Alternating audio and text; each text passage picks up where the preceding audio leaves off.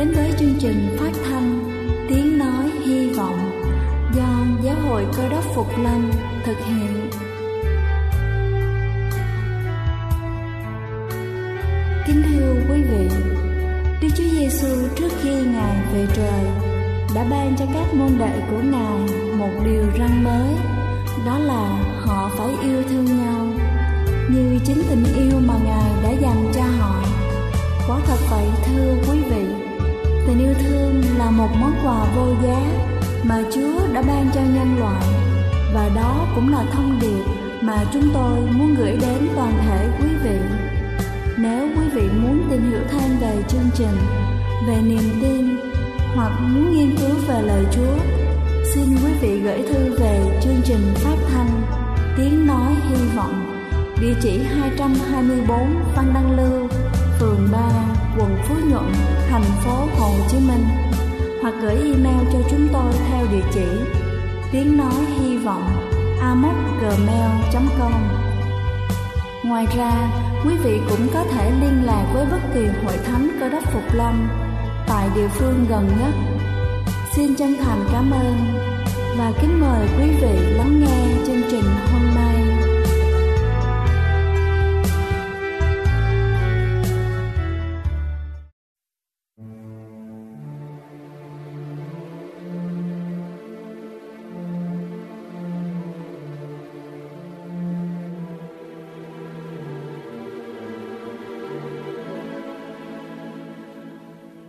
Một chiều xưa âm u bao phủ khắp trên khu vườn. Vạn vật mê man say sưa trong mơ theo ánh dương.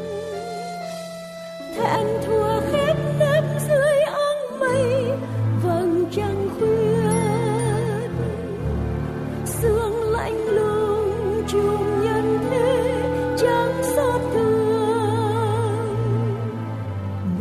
mình Giêsu kêu van khẩn thiết trong đêm trường. Nặng nề lo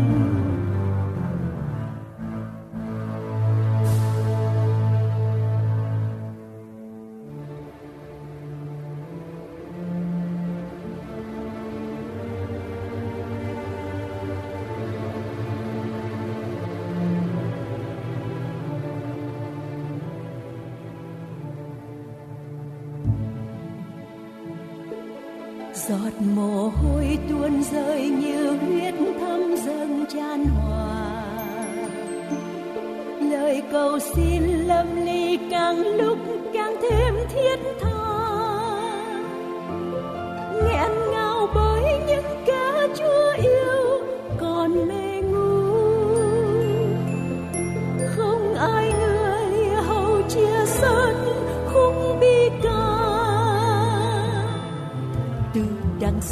bao nhiêu kẻ ác kêu vô khu vườn. Chập trong gương đau khua vang lên không chút xót thương. Đằng đằng sát khi mãi bốc cao do lòng gian ác. Bao âm mưu, bao đen tối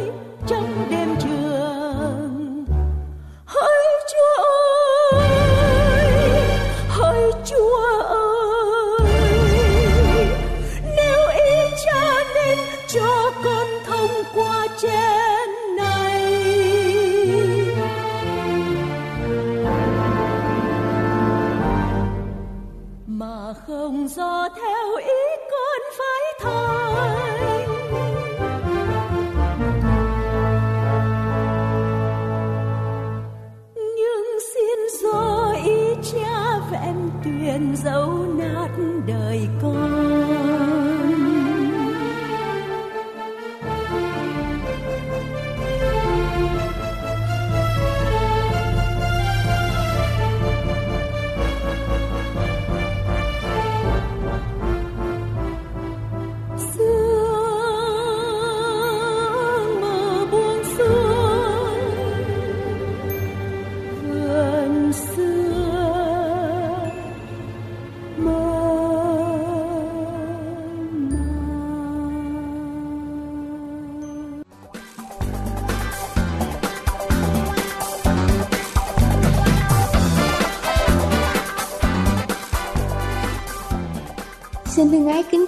vị thính giả thương mến. Chúc quý vị có một ngày tràn đầy sức sống và nhiều niềm vui. Kính thưa quý vị, hôm nay tôi xin được chia sẻ cho quý vị những mẹo nhận biết mật ong thật hay giả và cách sử dụng mật ong sao cho hiệu quả. Mật ong nguyên chất và mật ong có sự pha trộn thường rất khó phân biệt bởi màu sắc và mùi vị khá giống nhau.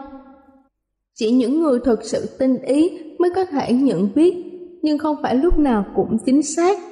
Cách sử dụng mật ong một cách khoa học và hiệu quả lại càng không phải ai cũng biết.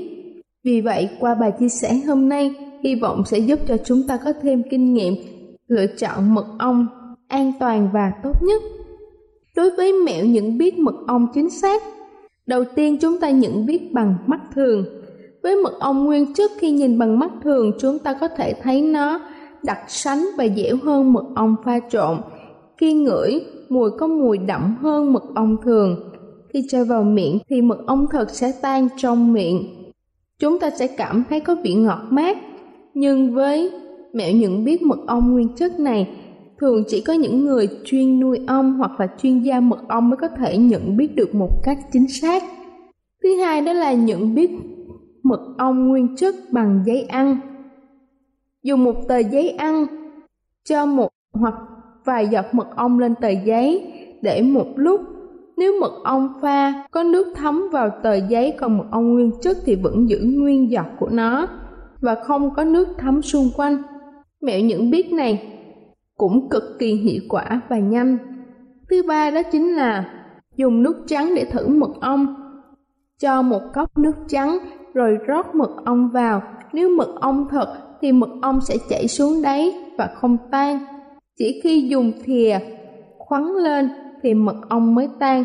Còn nếu mật ong giả thì chúng ta không cần dùng thìa khoáng lên, mật ong sẽ tự tan.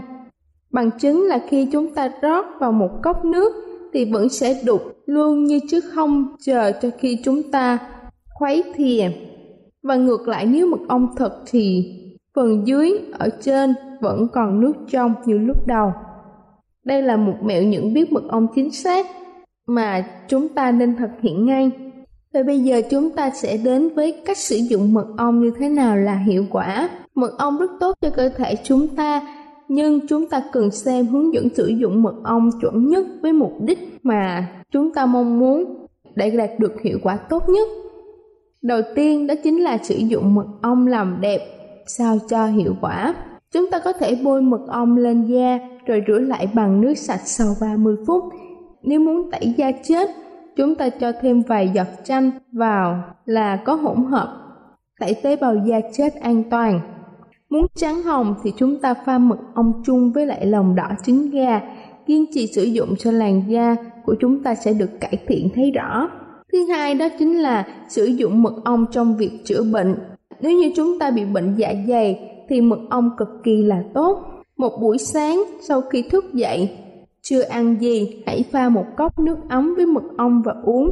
Sau 30 phút thì ăn sáng, nó sẽ làm cho giảm đáng kể các triệu chứng đau dạ dày của chúng ta khi nạp thức ăn vào. Tương tự thế, trước khi đi ngủ 30 phút, hãy uống một cốc nước mật ong ấm, nó sẽ làm cho chúng ta dễ chịu cả đêm. Đây cũng là một mẹo sử dụng mật ong hiệu quả cho việc chữa trị những rắc rối về dạ dày. Thứ ba đó chính là sử dụng mật ong trong việc tăng cường sức khỏe. Nếu chúng ta muốn béo lên, hãy ngâm mật ong với lòng đỏ trứng gà từ tối đến sáng sau khi ngủ dậy hãy ăn nó. Một thời gian thôi chúng ta sẽ thấy thèm ăn và tăng cân. Cách này cực kỳ hiệu quả và an toàn. Thứ tư đó chính là sử dụng mật ong để giảm cân. Hãy uống một cốc mật ong pha với nửa quả chanh trước khi đi ngủ. Và sau khi ngủ dậy vào buổi sáng, nó sẽ đốt cháy năng lượng một cách mạnh mẽ. Cách này chỉ làm cho những người không bị đau dạ dày. Kính thưa quý vị, như vậy tôi đã chia sẻ một vài cách thử và sử dụng mật ong đơn giản nhất và hiệu quả nhất. Hy vọng qua bài chia sẻ trên sẽ giúp ích cho quý vị trong việc chọn lựa những thực phẩm tốt nhất cho gia đình của mình. Đây là chương trình phát thanh Tiếng Nói Hy Vọng do Giáo hội Cơ đốc Phục Lâm thực hiện.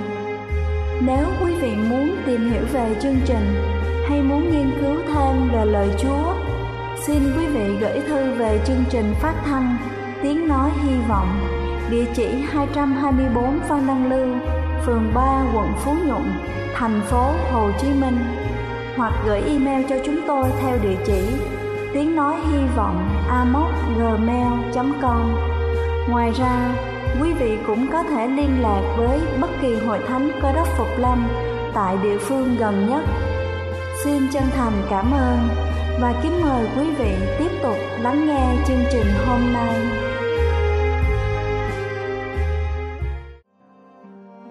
Kính thưa quý vị, và giờ này trước khi chúng ta đến với phần sứ điệp ngày hôm nay với chủ đề các phép lạ của sự cứu rỗi. Xin kính mời quý vị cùng lắng lòng để lắng nghe bản thánh nhạc tôn vinh Xin Giêsu cầm tay.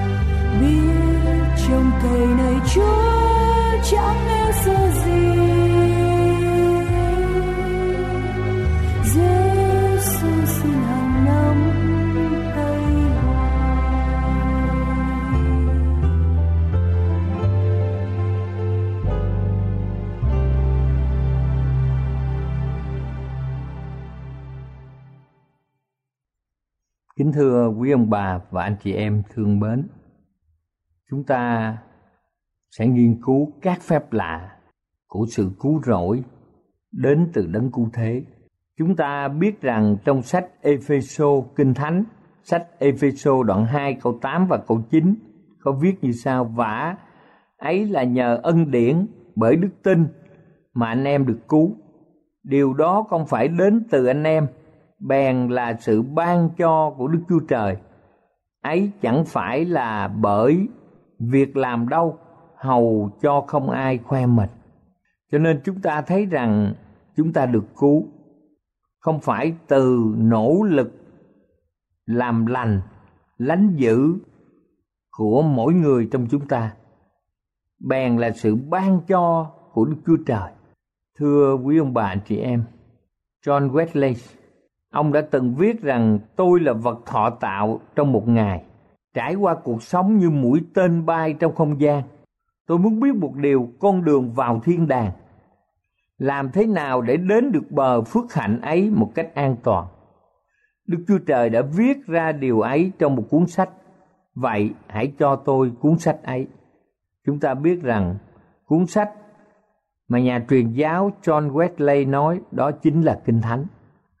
Và đây cũng là tiếng kêu từ nội tâm của hàng triệu người ở trên thế giới, người nam cũng như người nữ, người trẻ cũng như người già. Chúng ta đều mong mỏi về con đường cứu rỗi. Chúng ta xem xét tại sao mà Đức Chúa Giêsu lại phải đến thế gian chúng ta? Và chúng ta biết rằng con đường cứu rỗi của Đức Chúa Trời thông qua Đức Chúa Giêsu. Trong văn đoạn 14 câu 6, trong Kinh Thánh sách văn đoạn 14 câu 6 viết rằng ta là đường đi. Như vậy thì con đường của Chúa đi như thế nào? Đức Chúa Giêsu cứu chuộc chúng ta ra làm sao? và công việc cứu chuộc của Ngài đem lại lợi ích gì cho mỗi chúng ta? Kính thưa quý ông bà và anh chị em thương mến, công việc đầu tiên của Thánh Linh là làm cho chúng ta tự cáo trách về tội lỗi của mình.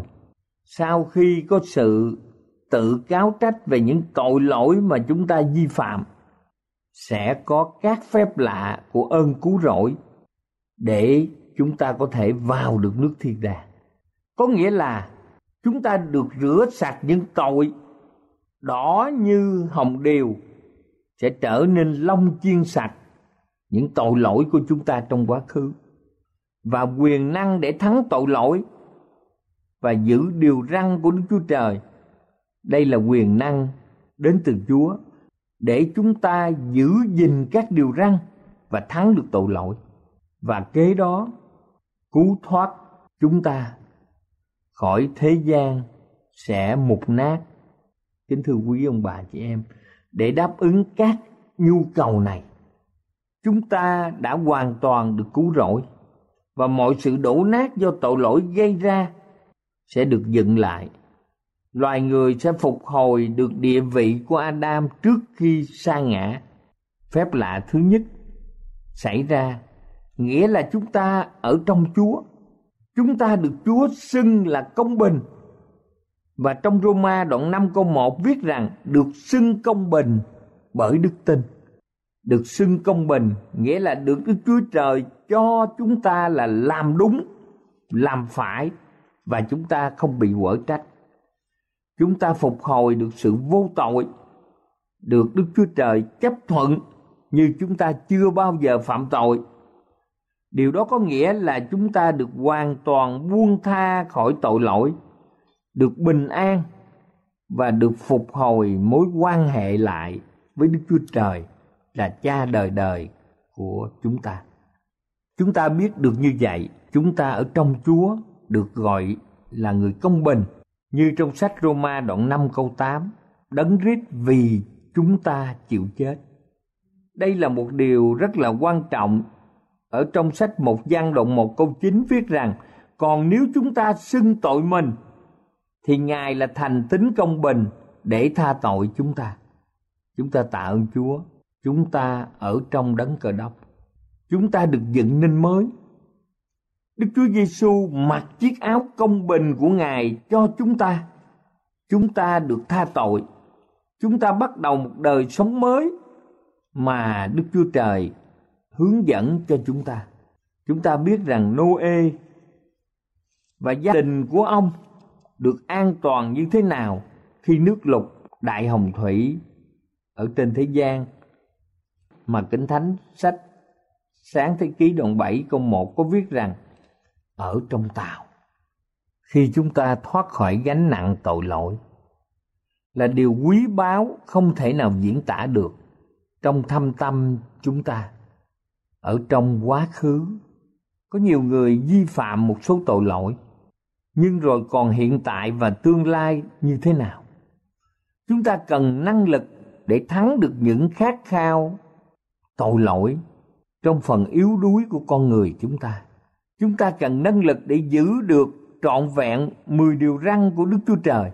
Và lẽ thật tinh lành sẽ là một điều bi thảm nếu lẽ thật chỉ mang lại tha thứ tội lỗi của quá khứ và bỏ mặt cho chúng ta là nạn nhân không đủ sức tự vệ để chống trả lại tội lỗi ngự trị ở trong lòng. Điều chúng ta cần là một phép lạ kỳ diệu để giải thoát chúng ta khỏi sự ràng buộc ở trong tội lỗi phép lạ kế tiếp đó là gì đó là giống như đấng rít tức là chúng ta phải nên thánh ở trong sách 1 Thessalonica đoạn 5 câu 23 viết rằng nên thánh trọn vẹn. Kính thưa quý vị, nên thánh là gì? Có nghĩa là biệt riêng cho Đức Chúa Trời. Ai trong chúng ta cũng biết có câu kinh thánh nổi tiếng. Đây tỏ ra sự nhục của các thánh đồ. Chúng giữ điều răn của Đức Chúa Trời và giữ lòng tin nơi Đức Chúa Giêsu. Chúng ta biết rằng chúng ta được gọi là thánh đồ khi chúng ta được biệt riêng cho Đức Chúa Trời, dành riêng cho sự, dành riêng cho sự sử dụng thánh, nên thánh là dần dần chúng ta thoát khỏi sự chế ngự của tội lỗi trong đời sống tinh kính của chúng ta nên thánh là luật pháp của Đức Chúa Trời đã ghi trong lòng và phục hồi trong con người hình ảnh của Đức Chúa Trời mà nhân loại đã đánh mất. Kính thưa quý ông bà và anh chị em thương mến, mục đích của Đức Chúa Trời trong sự nên thánh là biến cải tánh hạnh chúng ta để chúng ta giống như tánh hạnh của đấng cờ đốc. Chúng ta không nhìn bất kỳ một vị mục sư, một người truyền đạo, một trưởng lão một chấp sự hay bất cứ người nào ở trong hội thánh và điểm nhóm để làm gương mẫu mà chúng ta phải nhìn đấng cờ đốc mục đích của đức chúa trời trong sự nên thánh là gì? Là biến cải tánh hạnh chúng ta để giống như tánh hạnh của đấng cờ đốc kính thưa quý ông bạn chị em, lẽ thật đã dự trù một cách kỳ lạ sự tha tội và chiến thắng nhưng tại sao thế gian còn có những người bị bệnh tật và thế gian còn sự chết chóc. Phải chăng cơ đốc giáo giống như chiếc cầu gãy mất một bên? Đương nhiên chúng ta cần một phép lạ. Phép lạ kế tiếp của ân điển để cứu chúng ta thoát khỏi môi trường của sự rủa xả và ảnh hưởng bởi tội lỗi, đưa chúng ta khỏi tầm tay của sự chết phép lạ kế tiếp đó là gì với đấng cơ đốc, tức là được vinh hiển. Trong sách Roma đoạn 5 câu 2 viết rằng, chúng ta khoe mình trong sự trông cậy về vinh hiển Đức Chúa Trời. Được vinh hiển là sự biến đổi hoàn toàn và kỳ diệu từ trạng thái hay chết đến trạng thái không chết nghĩa là trạng thái bất tử xảy ra cho cơ thể chúng ta khi Đức Chúa Giêsu phục lâm. Thật vậy, Kinh Thánh cho chúng ta biết hết thải đều sẽ biến hóa trong giây phút, trong nháy mắt. Trong Philip đoạn 3 câu 20 và 21 nói rằng Ngài sẽ biến hóa thân thể hèn mạt chúng ta khi Chúa tái lâm. Thân xác chúng ta được đổi mới lần cuối cùng và chúng ta sẽ phục hồi được vị thế của Adam như trước khi người bị sa ngã con người sẽ phản ảnh được hình ảnh của đấng tạo hóa trong thể xác, trí tuệ và tánh hạnh. Chúng ta sẽ vĩnh viễn thoát khỏi môi trường bị rủa xả bởi tội lỗi và được thông công đối mặt với Đức Chúa Trời. Sự cứu chuộc chúng ta sẽ hoàn tất vĩnh viễn. Kính thưa quý ông bà chị em, khi một người bị bệnh tật, bị đau ốm đến khám bác sĩ, muốn được lành bệnh thì phải trải qua các giai đoạn. Thứ nhất, được bác sĩ chẩn bệnh. Thứ hai là sau khi chẩn bệnh bị bác sĩ kê toa. Và thứ ba là người bệnh phải dùng thuốc, chẩn bệnh, kê toa và dùng thuốc. Đây là những phương pháp rất là quan trọng. Và hôm nay chúng ta biết rằng Đức Chúa Trời đã chẩn bệnh cho chúng ta. Đó là tội lỗi. Khi chúng ta khám phá ra thuốc của Ngài để chúng ta chữa bệnh, đó là quyền năng cứu rỗi của Đức Chúa Giêsu và giai đoạn sau nữa là chúng ta dùng thuốc điều này thuộc về phần chúng ta chúng ta phải can đảm đặt tên mình vào lời hứa Đức Chúa Trời. Đó là như sách Thi Thiên 116 câu 13 tôi sẽ cầm cái chén cứu rỗi. Amen.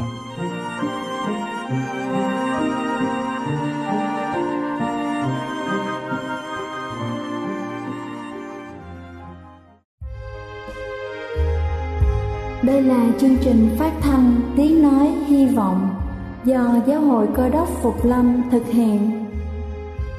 Nếu quý vị muốn tìm hiểu về chương trình hay muốn nghiên cứu thêm về lời Chúa, xin mời quý vị gửi thư về chương trình phát thanh Tiếng Nói Hy Vọng, địa chỉ 224 Văn Đăng Lưu, phường 3, quận Phú Nhuận, thành phố Hồ Chí Minh hoặc gửi email cho chúng tôi theo địa chỉ tiếng nói hy vọng gmail.com. Ngoài ra, quý vị cũng có thể liên lạc với bất kỳ hội thánh cơ đốc Phục Lâm tại địa phương gần nhất. Xin chân thành cảm ơn và hẹn gặp lại quý vị trong chương trình lần sau.